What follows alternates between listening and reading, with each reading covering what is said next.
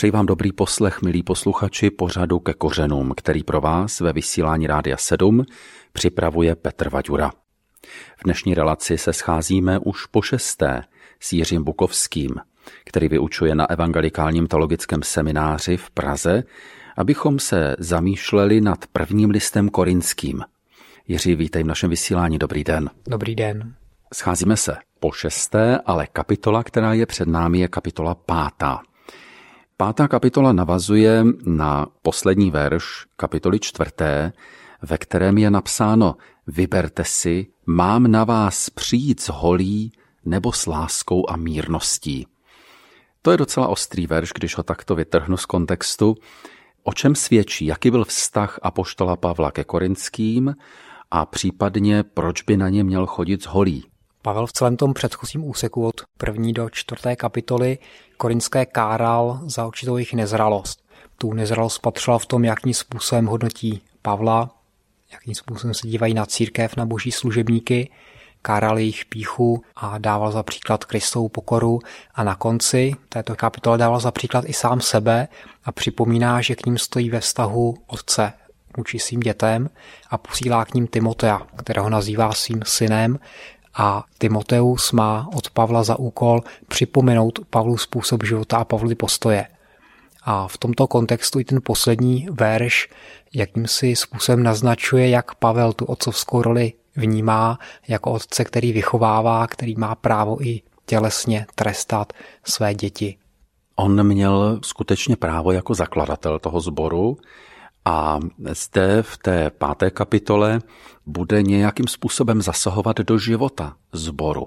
Tak zkusme si toto nějak osvětlit. Měl nějakou formální autoritu, nebo z jakého titulu vlastně on pojednává o tom, o čem pojednává?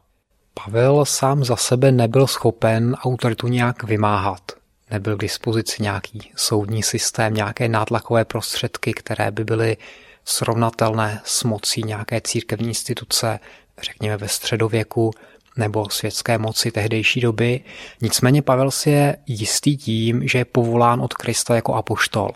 A této autority apoštola, která byla zřejmě v korinském sboru spochybňována, se Pavel drží a z ní se snaží vůči korinským vystupovat.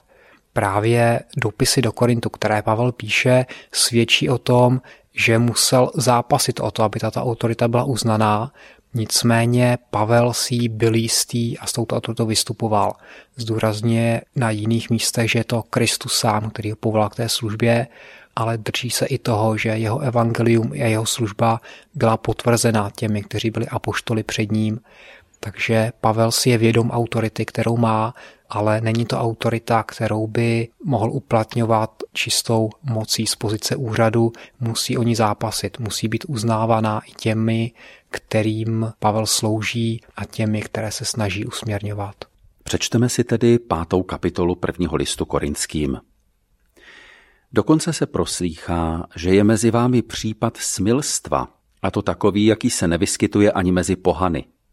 Že totiž kdo si žije s ženou svého otce – a vy jste přitom nadutí, místo abyste se raději zarmoutili. Odstraňte ze svého středu toho, kdo to udělal. Neboť já, ač tělem vzdálen, duchem však přítomen, vyslovil jsem již soud nad tím, kdo se toho dopustil, jako bych byl s vámi, a to ve jménu Pána Ježíše Krista. Až se zhromáždíte, já budu duchem s vámi a bude s vámi i moc našeho Pána Ježíše, Vydejte toho člověka satanu ke zkáze těla, aby duch mohl být zachráněn v den páně. Vaše vychloubání není dobré. Nevíte, že trocha kvasu všechno těsto prokvasí. Odstraňte starý kvas, abyste byli novým těstem. Vždyť vám nastal čas nekvašených chlebů, neboť byl obětován náš velikonoční beránek Kristus.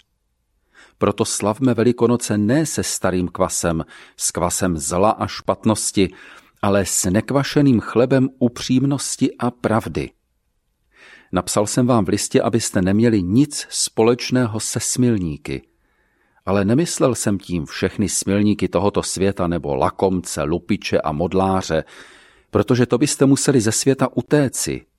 Měl jsem však na mysli, abyste se nestýkali s tím, kdo si sice říká bratr, ale přitom je smilník nebo lakomec, nebo modlář, nebo utrhač, nebo opilec, nebo lupič. S takovým ani nejeste. Proč bych měl soudit ty, kdo jsou mimo nás? Nemáte soudit ty, kdo jsou z nás? Kdo jsou mimo nás, ty bude soudit Bůh. Odstraňte toho zlého ze svého středu. V pořadu ke kořenům ve vysílání Rádia 7 posloucháte, milí posluchači, výklad epištoly korinským, páté kapitoly. Naším hostem je Jiří Bukovský. Jiří, co bylo tedy za problém v Korintě, o kterém zde apoštol Pavel mluví? Problém, o kterém tady Pavel mluví, je poměrně jasný. V tom zboru, v korinském zboru, byl člověk, který žil v nějakém trvalém vztahu, ať už to bylo manželství, nebo že by spolu žili se svojí nevlastní matkou.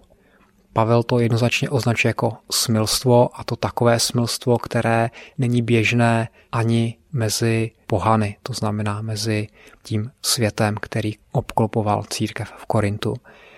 Další informace, kterou se dozvídáme, že se to proslýchá. Ta zpráva se někudy k Pavlovi donesla.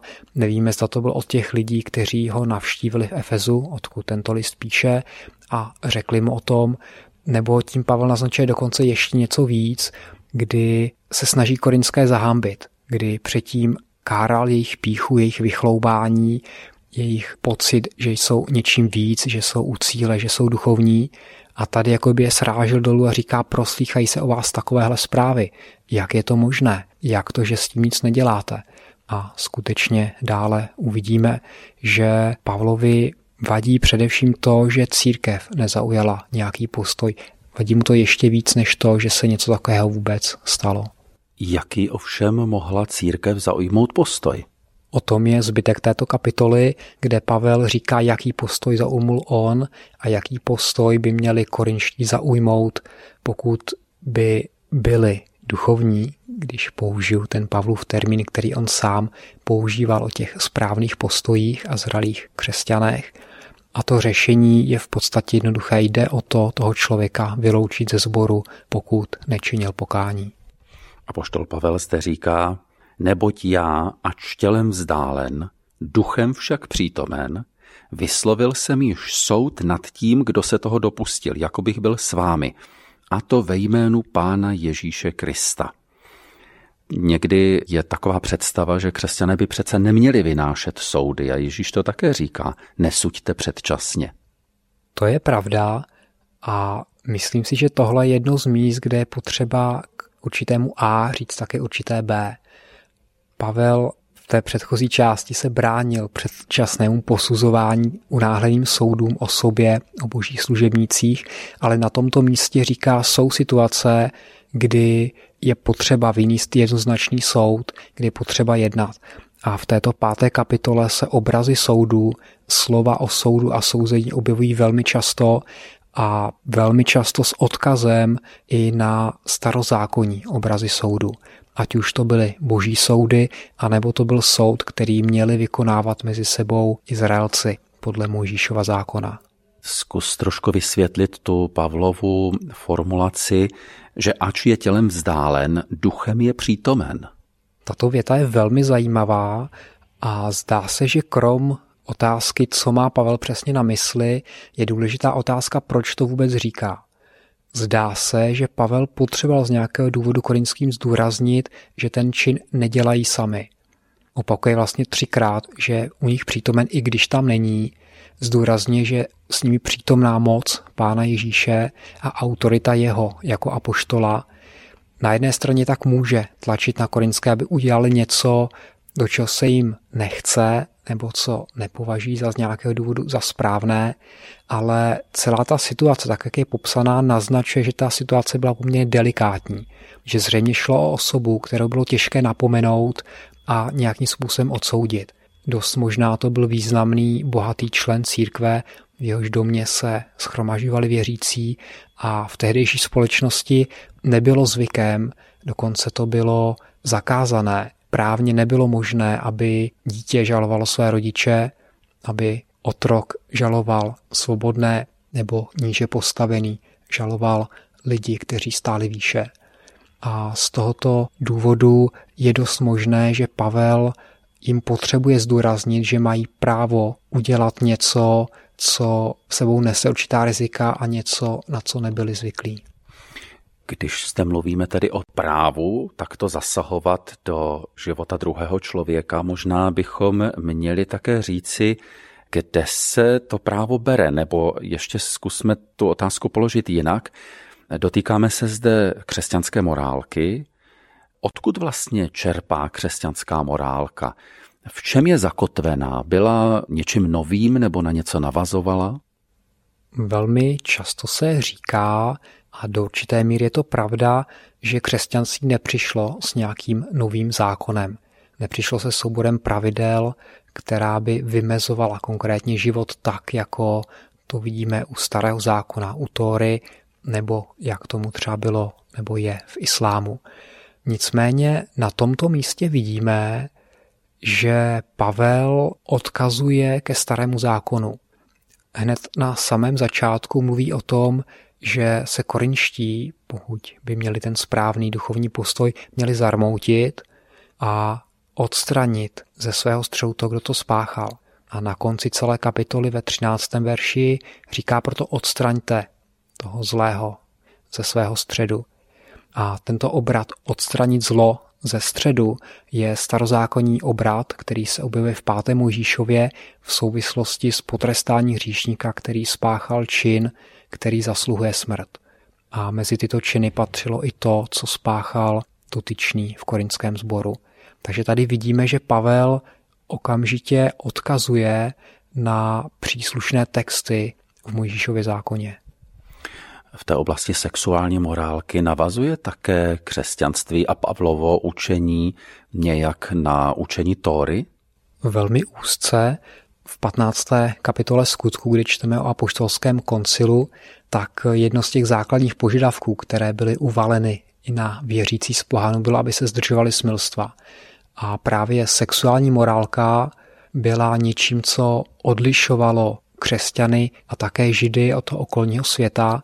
Bylo to něco, čeho si všímali lidé v jejich okolí, něco, čím oni sami se chlubili vůči ním a něco, za co byli také často kritizováni, jako možná příliš upjatí bychom dneska řekli. Takže skutečně v tomto křesťanská morálka právě v oblasti sexuality byla velmi úzce spjatá, v podstatě navazovala, vycházela a do značné míry vlastně i odpovídala tomu, co drželi židé na základě Mojíšova zákona. Což je zajímavé, že dnes se možná dostáváme do stejné situace, v jaké byli v prvním století křesťané. Je to velmi zajímavé a v tomto je to možná i velmi inspirativní toto si připomínat. Celkově mám za to, že příklad církve v těch prvních staletích, kdy církev neměla oficiální postavení v římském říši, může být velmi inspirativní pro církev v dnešním pluralitním a sekulárním světě. Jiří, tady v tom našem textu se objevuje termín, který se v sekulárním jazyce vůbec neužívá, ale v té církevní hantýrce je poměrně častý a to je slovo smilstvo. Můžeme nějak říct, co vlastně i ten řecký termín znamená a jestli tedy také nějak navazuje na starý zákon. Řeckým slovem, které stojí za slovem smilstvo, je porneia, což je slovo, které nám i dneska zní poměrně blízce, ale to pojetí, které má tady Pavel na mysli, znova odkazuje ke starému zákonu a volba tohoto termínu odkazuje k židovskému dědictví. Co je, myslím, zajímavé, je to, že Pavel předpokládá, že s tímto hodnocením činu korinští budou nějakým způsobem souhlasit. On jim nevysvětluje, že daný čin byl smilstvem. To, co kárá, je to, že k němu nezaujali jasný postoj, že s dotyčným nejednali tak, že by ho dali do kázně, že by ho vyloučili tak, jak Pavel říká, že to udělat měli. Jinak, co se významu toho slova týče, tak v tom pojetí, jak se objevuje v kontextu starého i nového zákona, to slovo jednoznačně označovalo jakýkoliv nemorální, nemanželský sexuální poměr. Takže legitimní sex v pojetí starého a nového zákona je pouze sex manželský. V podstatě zjednodušeně se to dá takto říci. V pořadu ke kořenům ve vysílání Rádia 7 si dnes povídáme o páté kapitole prvního listu korinským. Naším průvodcem je Jiří Bukovský. Mluvíme zde o smilstvu, o tom, jak apoštol Pavel nabádá korinské křesťany, aby vyloučili toho, který žije s manželkou svého otce. A zde v pátém verši čteme takovou větu, která budí poměrně dost velkou pozornost čtenářů. A poštol zde říká, vydejte toho člověka satanu ke zkáze těla, aby duch mohl být zachráněn v den páně. Jiří, co to znamená? Vydejte takového člověka satanu. Pavel po té, co korinským zdůrazní, že mají právo a i povinnost toto udělat, že je s ní přítomen, ať už tou svojí přítomností myslí apoštolskou autoritu s tělesněnou dopisem, nebo má na mysli dokonce něco víc, že nějakým způsobem právě přítomnost Božího ducha zpřítomňuje i tu autoritu apoštola. Každopádně Pavel předpokládá, že konečně se mají schromáždit a až se schromáždí, tak mají učinit určitý oficiální akt. Jak tento akt měl probíhat, zda byl součástí normálního schromáždění korinské církve nebo šlo o schromáždění speciálně za tímto účelem, nevíme. Nevíme také, co přesně tento obrat znamenal, ale z kontextu celé kapitoly je patrné, že šlo o vyloučení dotyčného člověka. Proto nejpravděpodobnějším výkladem je to, že jednoduše vyloučení člověka z církve znamenalo vydat ho do oblasti, která je pod vládou toho zlého. To je, myslím, to nejjednodušší vysvětlení, které se zde nabízí. Potom je otázka, co přesně měl Pavel na mysli, co předpokládá, že se s hříšníkem stane. Proč použil tento obrat? A tady už je potřeba jít mnohem hlouběji do textu, spojovat souvislosti a s konečnou platností je těžké říct, co přesně měl na mysli, proč použil tento obrat. Nicméně ten obrat není obvyklý a my se s ním v Bibli vlastně skoro nikde nesetkáme. Zajímavé je, že se s ním setkáme znovu v listě Timoteovi. Zdá se tedy, že pro Pavla a pro ty pavlovské církve tento obrat měl nějaké důležité místo v životě zborů. Nicméně jinde se s ním nesetkáme ani v předchozí židovské tradici, ani mimo církev.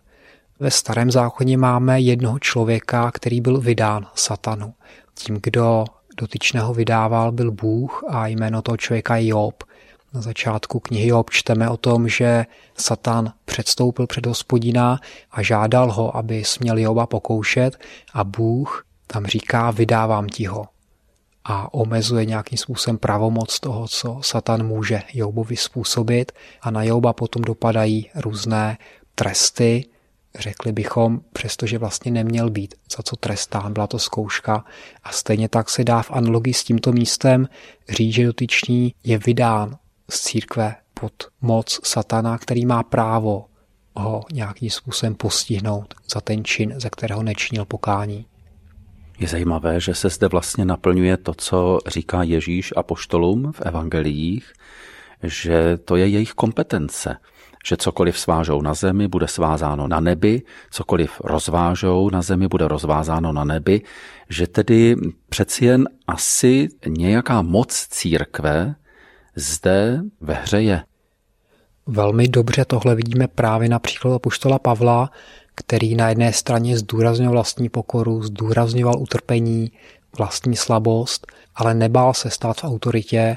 Konkrétně na tomto místě on říká, já jsem jednoznačně vynesl soud nad takovým člověkem a vy spolu se mnou a spolu s Bohem, protože Bůh s tímto souhlasí, Bůh to takto chce, vydáme toho člověka satanu. Jeho tělo bude skaženo, ke zkáze těla tady říká, ale duchu bude zachráněn v den páně. To je zajímavé, že to vlastně neznamená, že ten člověk je odepsán jaksi na věčnost. Výklad těchto dvou obratů, zkáza těla a záchrana v den páně, je poměrně složitý. Někteří naznačí, že by to mohlo znamenat, že onen soud má být očistný, že bude zničena tělesnost v tom člověku, to, co táhne k hříchu. K tomuto výkladu se mi zdá, že Bible nikde nenaznačuje, že by člověk mohl být nějak automaticky očištěn nějakým trestem. Spíše jde o to, že když je člověk trestán, má možnost učinit pokání. Tak to vidíme opakovaně ve starém zákoně, kdy Bůh trestal svůj lid proto, aby učinil pokání a vrátili se. Proto na tomto místě čteme, že onen hříšník má být vydán ke zkáze těla, aby jeho duch byl zachráněn v den páně. Pravděpodobně se tím myslí to, že tím skutečným účelem je ta záchrana, která ovšem není automatická, ale závisí na tom, jak on se k tomu trestu postaví. Zda tak jako Izraelci, když byli trestáni hospodinem, bude činit pokání a volat k němu, tak tím konečným výsledkem bude záchrana v ten poslední soudný den. Toto místo je jedním z těch, jež sloužili inkvizici k ospravedlnění tělesných trestů, případně trestů smrti, upálení kacířů, že tím vlastně je zachráněna jejich duše. Tak co říci na tuto interpretaci? Myslím, že poměrně jednoznačně z toho, jaký obraz tady Pavel kreslí před našima očima, můžeme říct, že takto to nemyslel. Pavel předpokládá, že církev je společenství, kde lidé přijmuli určitá pravidla a ten, který je nedodržuje, který hřeší, má být vyloučen ven. Místo trestu smrti, který byl přepsán ve starém zákoně tím trestem, na tomto místě v kontextu církve je vyloučení z komunity. Člověk je vydán satanu a tím, kdo trestá fyzicky člověka, je potom satan. Konečným cílem je záchrana, ale ta závisí na postoji dotyčného. Pavel tedy nepředpokládá, že by ten samotný trest byl něčím menším, nicméně jeho skutečné vykonání je na satanovi, nikoliv na lidech. V pořadu ke kořenům posloucháte, milí posluchači, výklad páté kapitoly prvního listu korinským. Od šestého verše Pavel začíná argumentovat zvláštním způsobem. Říká, nevíte, že trocha kvasu všechno těsto prokvasí?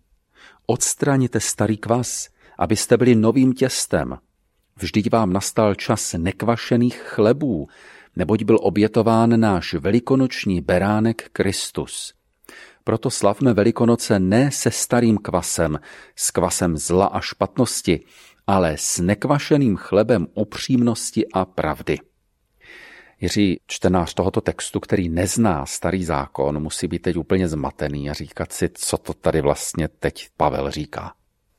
Tento krátký úsek je nabitý obrazy s velikonoční symbolikou, obrazy, které jsou vzaté ze starozákonního příběhu Exodu. Je znovu velmi zajímavé si uvědomit, jak moc Pavel odkazuje na starý zákon pro lidi, kteří byli poměrně čerstvě obrácení a vzešli z prostředí nežidovského – Ukazuje se na tom, jak důležitý význam Pavel přikládal písmu, starému zákonu v životě církve a jak velký význam mělo písmo pro jeho způsob uvažování, hodnocení situací a také to, že tento způsob myšlení předpokládal pro nové věřící. Předpokládal, že si ho osvojí. Když Izraelci vyšli z Egypta, jak čteme ve starém zákoně, tak měli slavit svátek nekvašených chlebů, a v souvislosti s tím také slavili od beránka. Tento obřad paschu slavili židé vždy znovu a znovu na připomínku těchto událostí velkého exodu a vyčištění kvasu, kdy v domě se neměl nacházet žádný kvás, byl určitým symbolem právě očištění od toho starého, očištění od hříchu a nového života v nové zemi, v zaslíbené zemi, života ve svatosti a čistotě. A toho se zde Pavel dovolává. Přičemž pro něj už je ta pascha, čili hod beránka, něčím naplněným v Kristu Ježíši. Nejen naplněným ve smyslu něčeho, co se stalo, ale něčeho aktuálního. Pavel v podstatě zde říká korinským, že velikonoční beránek byl obětován, tudíž se nachází v době, kdy se slaví tento svátek, tudíž je potřeba odstranit kvás a protože ten kvás symbolizuje právě toto zlo, je potřeba odstranit zlo. Je to taková zvláštní myšlenková konstrukce, kdy Pavel těmito obrazy vlastně znovu argumentuje pro ten samý čin vyloučení hříšníka, odstranění hříchu z prostředí církve. Je zajímavé, že on vyzývá slavme Velikonoce ne se starým kvasem, s kvasem zla a špatnosti, ale s nekvašeným chlebem upřímnosti a pravdy. Ty dva termíny mě tady zaujaly, že je zrovna použil k charakteristice vlastně nového života. Na jedné straně to termíny odkazují k ryzosti charakteru, k té skutečné vnitřní čistotě. Na straně druhé, myslím, Pavel naráží znovu i na to, co u korinských kritizoval předtím, kdy jim vytýkal svár, závist, spory, rozdělení. Ty hodnoty, které zdůrazňuje tady, naznačí, že Pavel znovu nějakým způsobem připomíná právě tyto vlastnosti, které byly důležité v kontextu toho velkého korinského problému, kterým byly hádky a rozdělení v církvi. Od devátého verše potom apoštol Pavel pokračuje říká, napsal se vám v listě, abyste neměli nic společného se smilníky. Ale nemyslel jsem tím všechny smilníky tohoto světa, nebo lakomce, lupiče a modláře, protože to byste museli ze světa utéci – Měl jsem však na mysli, abyste se nestýkali s tím, kdo si sice říká bratr, ale přitom je smilník nebo lakomec, nebo modlář, nebo utrhač, nebo opilec, nebo lupič. S takovým ani nejeste.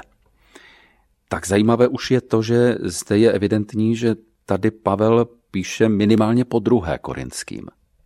List, který máme v Bibli jako první korinským, byl téměř jistě minimálně druhým listem, který Pavel do Korintu napsal. Stejně tak víme, že mezi tím ještě Pavel dostal dopis z Korintu.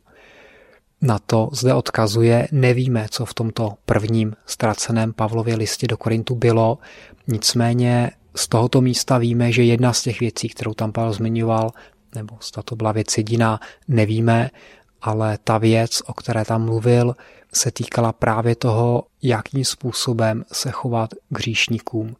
A Pavel zde ruší určité nedorozumění, ke kterému došlo, kdy říká, že neměl na mysli, že by se křesťané měli stranit všech hříšníků, že by se měli přestat stýkat se svým pohanským okolím, ale říká, že není možné, aby se chovali jako, že se nic nestalo, pokud v jejich středu je člověk, který žije hříšným způsobem a trvá na tom, že je bratr, že je všechno v pořádku. Zastavme se u těch kategorií, těch, kteří nemají v církvi místo. Je to smilník, o tom jsme už mluvili, ale pak je zajímavé, je zde lakomec, modlář, utrhač, opilec, lupič.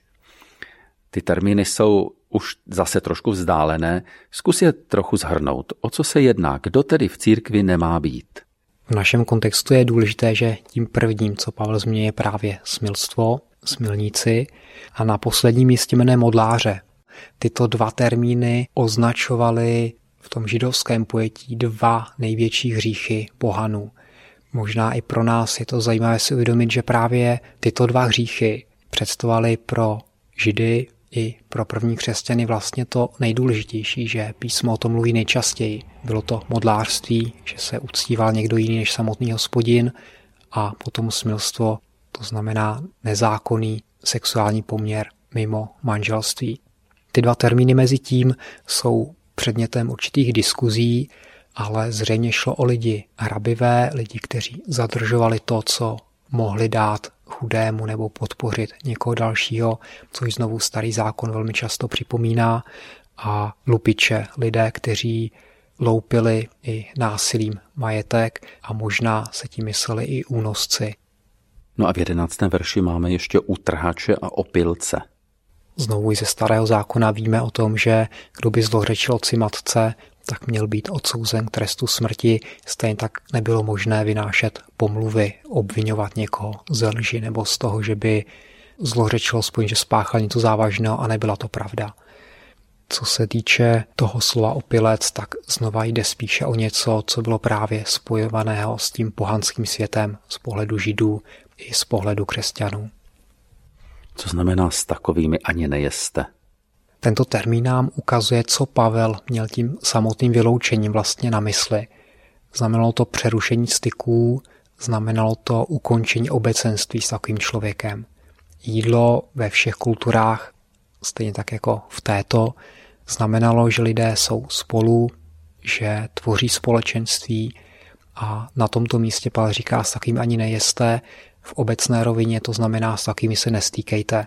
Prakticky právě společné jídlo i v církvi tvořilo velmi důležitou součást života sboru a tudíž Pavel zde jednoduše říká, aby dotyčný byl vyloučen z církve a i ve vztazích, které měl s členy církve, bylo jasné, že už k ním nepatří. Trošku člověku trne, když čte tady ta slova, protože mi tane na mysl jednání některých sekt, které když vyloučí někoho, tak se třeba ti lidé k tomu člověku vůbec neznají, byť jsou třeba rodinní příslušníci. Na druhou stranu zase bych asi nechtěl být v církvi, ve které bychom se vzájemně špehovali, sledovali, jak kdo žije a kde by mi církevní autority mluvili nějak výrazně do života. Kde jsou hranice tady toho, aby se skutečně z toho společenství nestala sekta?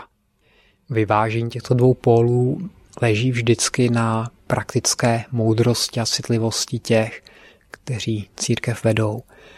Řekl bych, že tady jde o určitou výzvu, na kterou je potřeba vždy konkrétně odpovědět, aby na jedné straně byla střežna čistota božího řádu uvnitř církve, na druhé straně, aby ve všem vítězila láska a milosrdenství. Pavel zde milosrdenství zdůrazně právě v tom, že onen trest má být nakonec k tomu, aby dotyčný učinil pokání a mohl se vrátit. Cílem tohoto činu není zničení dotyčného, i když Pavel zřejmě předpokládá, že se mu něco stane, že na něj přijde určité prokletí.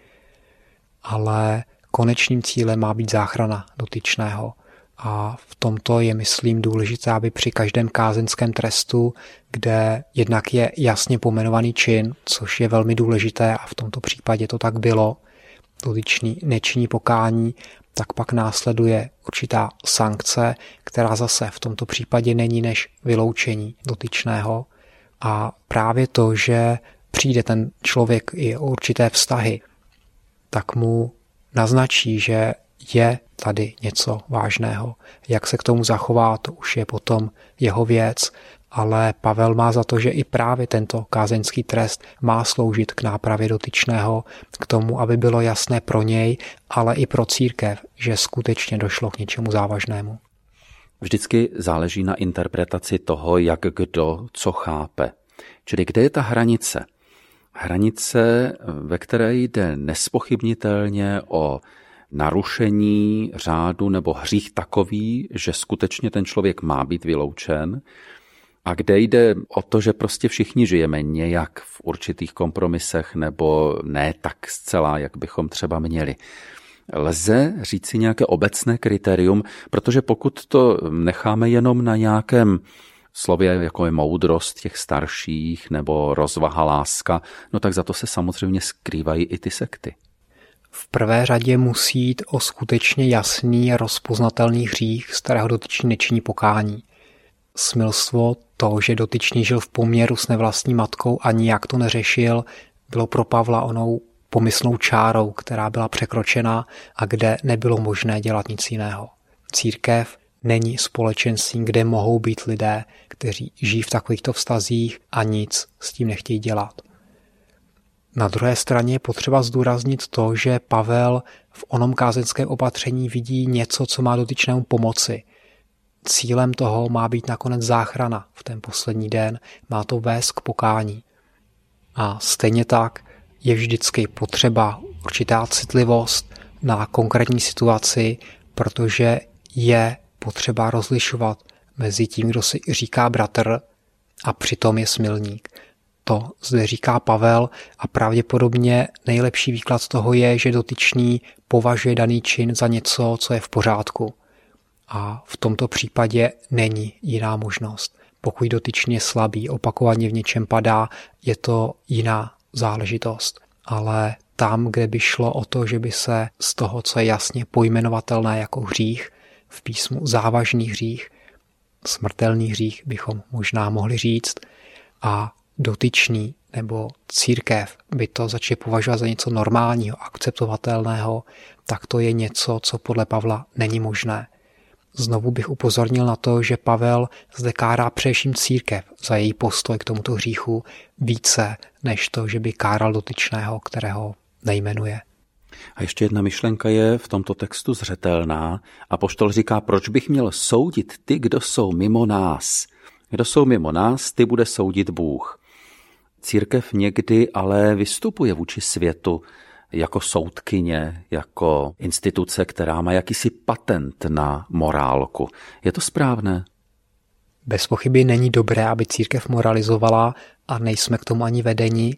Na druhé straně Pavel sám i první církev se nebála pojmenovávat věci, které byly hříchem z jejich pohledu a které často za hřích považovány nebyly tím okolím, ke kterému se obraceli. Pavel zde v prvé řadě říká, že místem, kde platí boží řád, je církev a mimo církev tam často platí jiné řády, jiná pravidla. Zároveň ale nenechává nikoho na pochybách v tom, že ten boží řád je tím řádem vyšším a že jednou Bůh bude soudit i ty, kteří jsou mimo církev. Pouze v současné době církev nemá mandát na to, aby řešila hříchy lidí mimo ní, ale je zodpovědná za to, aby v rámci církve platila ta boží pravidla. A touto větou bychom mohli ukončit naše dnešní uvažování nad pátou kapitolou prvního listu korinským. Naším hostem byl novozákonník Jiří Bukovský, který vyučuje na evangelikálním teologickém semináři v Praze. Jiří, děkuji ti a těším se, že příště otevřeme znovu první list korinským a budeme probírat šestou kapitolu. Naslyšenou. Naslyšenou. Milí posluchači, vám děkuji za pozornost. Loučí se s vámi Petr Vaďura.